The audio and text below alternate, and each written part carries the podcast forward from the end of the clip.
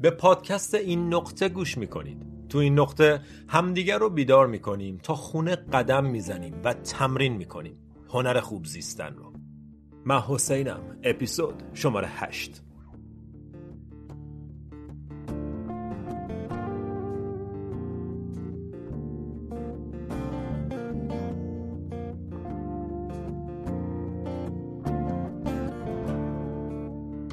سلام چطوری؟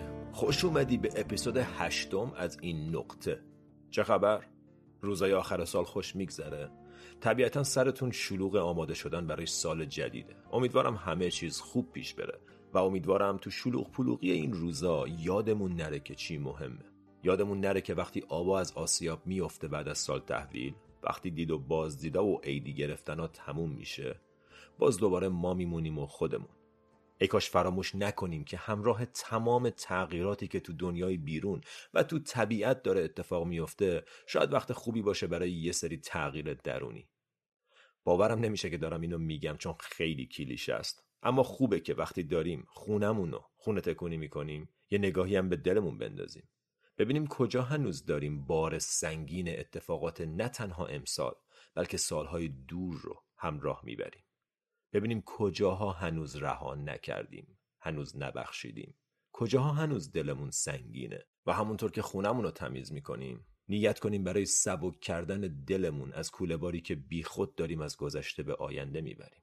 بذاریمش زمین و چیزایی که تو سال جدید بهشون احتیاج نداریم و رها کنیم ببخشیم سبک شیم. یه سری هم بزنیم به ذهنمون ببینیم چه باورایی داریم که بهمون تعلق ندارن. چه افکاری داریم که حالمون رو خوب نمی‌کنه؟ افکار حرس و طمع و نگرانی و بدبینی. و شاید ورود به سال جدید بهانه خوبی باشه برای یه نگاه جدی به اوضاع ذهن باورها و افکارمون. و در آخر یه نگاهی بندازیم به رفتارمون به کارامون عاداتمون. ببینیم کجاها داریم کاریو می‌کنیم که به نفعمون نیست. کجا میشه بهتر عمل کرد؟ کجاها میشه مهربون تر بود بخشنده تر بود؟ کجاها میشه آسون گرفت و آزاد شد. آخه می‌دونی چیه؟ اگه تو نو نشی باورهاتو گردگیری نکنی افکارتو مرتب نکنی رفتارتو تغییر ندی سال جدید درست مثل سال قدیم خواهد بود. اما اگه تو دست به کار شی جدید شی نو شی احتیاج به سال جدید نیست. هر روز نوروزه. هر روز یه تولد دوباره است. پوست انداختن از جامعه قدیمی عادات و افکار و باورهای کهنه و نو شدن. نو شدن تو و نگاهت. با نگاه نو به هر چیزی که نگاه کنی نوه. می‌دونی دلم از چی میسوزه؟ از اینکه خیلی از ما می‌دونیم باید چه کار کنیم و نمی‌کنیم. می‌دونیم چه کار نباید بکنیم و می‌کنیم. در اکثر مواقع مشکل اینجا نیست که من و تو نمی‌دونیم کار درست چیه. مشکل اینجاست که می‌دونیم اما انجامش نمیدیم. مثلا همه ما می‌دونیم که روزی سه ساعت پای اینستاگرام و تلویزیون بودن ایده خیلی خوبی نیست اما روزی سه ساعت پای اینستاگرام و تلویزیون میشینیم. از اون طرف می‌دونیم که مدیتیشن کردن ورزش کردن و کتاب خوندن احتمالا به نفعمونه اما انجامش نمیدیم. چون اگه ندونیم میشه دونست میشه یاد گرفت. اما اگه می‌دونی و انجامش نمیدی یه سوال بی نهایت مهم پیش میاد اینجا. چرا؟ چرا من کاری که خودم می‌دونم برا خودم خوبه انجام نمیدم؟ تو این نقطه اپیزود هشتم. میریم دنبال پاسخ این سوال. برای پیدا کردن پاسخ این سوال بی نهایت مهم باید اول یکی از مهمترین و شناخته شده ترین مدل های روانشناسی و life coaching رو بهتون معرفی کنم. این مدل رو من از بایرون کیری و بروک کاستیلو یاد گرفتم. اما این مدل متعلق به هیچ کس نیست بلکه نتیجه تحقیقات و زحمات روانشناسان و دانشمندان متعدد در طول سال هاست. درک این مدل به ما کمک می‌کنه که ارتباط بین افکار احساسات و رفتار رو به روشنی ببینیم. ارتباطی که قبلا کاملا گنگ و پیچیده به نظر می اومد. آشنایی با این مدل این قابلیت رو بهمون میده که تجزیه کنیم تجربه رو به های تشکیل دهندش و ببینیم ارتباطی که هر بخش روی بخش دیگه داره. آگاهی از این مدل فوق ساده اما عمیق زندگی منو به سمت بهتر شدن عوض کرد. امید من اینه که این تاثیر رو توی زندگی شمام داشته باشه. این مدل ارتباط بین افکار، احساسات و رفتار رو در چهار مرحله به این شکل توضیح میده. فکر احساس رو ایجاد می‌کنه. احساس رفتار رو و رفتار نتیجه زندگی رو. یه بار دیگه. افکار باعث ایجاد احساسات میشن. احساسات باعث ایجاد رفتار و رفتار نتیجه زندگی ما رو رقم می‌زنه. بخش آخر این مدل بسیار واضحه. رفتار ما نتیجه زندگی ما رو رقم می‌زنه. این هیچ احتیاجی به توضیح نداره. رفتار ما کارایی که می‌کنیم نتیجه زندگیمون رو رقم می‌زنه. برای همینم هست که اگر تو جنبه های مختلف زندگی نتیجه متفاوتی می‌خوایم باید رفتار متفاوتی داشته باشیم. به عنوان مثال اگر در زمینه روابط از نتایجی که داری می‌گیری راضی نیستی باید متفاوت رفتار کنی. در زمینه سلامتی شغل خانواده ثروت و غیره. همه همینه. به قول انیشتن تکرار رفتار و انتظار نتیجه متفاوت تعریف دیوانگیه. اگر تو روابطت مدام خشمگینی، نیازمندی، حسودی یا مهرطلبی تا این رفتار رو تغییر ندی فارغ از اینکه با چه کسی تو ارتباطی نتیجه ارتباط یکی خواهد. کیه که اینو ندونه که رفتار تو نتیجه زندگی تو رقم می‌زنه؟ پس اگر به دنبال نتیجه متفاوتی رفتار تو تغییر بده. آخه داستان اینجاست که ما همه دنبال تغییر زندگیم اما هیچ کدوممون نمی‌خوایم رفتارمون رو و خودمون رو تغییر بدیم. چرا؟ چون همه می‌دونیم که تغییر رفتار به این آسونیام نیست. اگه بود هیچکس سیگار نمی‌کشید. اگه بود هیچکس تنبلی نمی‌کرد و همه به چیزایی که می‌خواستن می‌رسیدن. اول اپیزودم اشاره کردم. اکثر ما می‌دونیم باید چه کار کنیم و انجامش نمیدیم.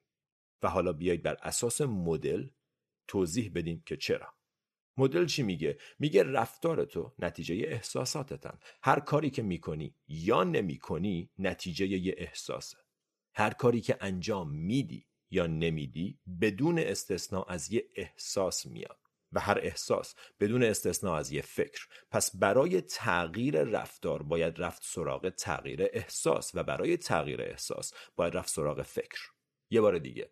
اگه می‌خوای نتیجه تغییر کنه متفاوت رفتار کن. اگه می‌خوای رفتارتو عوض کنی احساسی که باعث ایجاد اون رفتار میشه رو عوض کن. و اگر می‌خوای احساس رو تغییر بدی فکری که اون احساس رو به وجود میاره تغییر بده.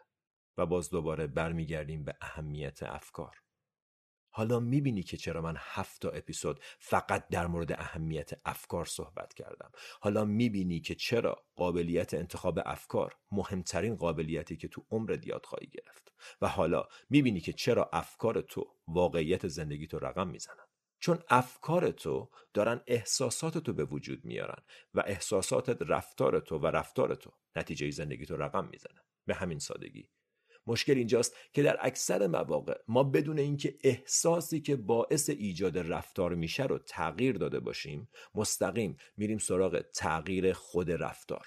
در حالی که رفتار فقط یه علامته مثل عوارض مختلف یه بیماری تلاش برای تغییر رفتار بدون تغییر احساسی که باعث ایجاد اون رفتار میشه درست مثل تلاش برای از بین بردن علائم بیماری بدون درمان بیماریه. برای همینم هست که تغییر رفتار انقدر سخته. چون ما هنوز احساسی که اون رفتار رو ایجاد می‌کنه تغییر ندادیم. در این حالت تغییر رفتار درست مثل شنا کردن خلاف جهت رودخونه است. برای فهم بهتر این مدل یه کاغذ و قلم بیار. می‌خوایم توی یه تمرین این مدل رو روی یه مثال کاربردی اعمال کنیم و ببینیم به چه شکله.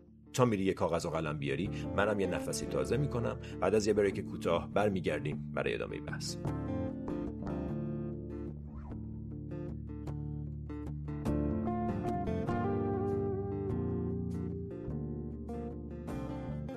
البته تو این فرصت به خودم اجازه میدم که ازتون درخواست کنم که مثل یه دوست از من و از این پادکست حمایت کنید. هر کجا که دارین بهش گوش میدین لایک کنین subscribe کنین به دوستانتون معرفی کنید تو صفحتون به اشتراک بذارید هر کمکی باعث دلگرمی من میشه و باعث میشه که تو این مسیر بتونم با قدرت و حمایت بیشتری پیش برم. اگرم به هر دلیلی دلتون نمی‌خواد از من حمایت کنید کاملا متوجه میشم. در هر صورت ممنون از همراهیتون. برگردیم به ادامه پادکست.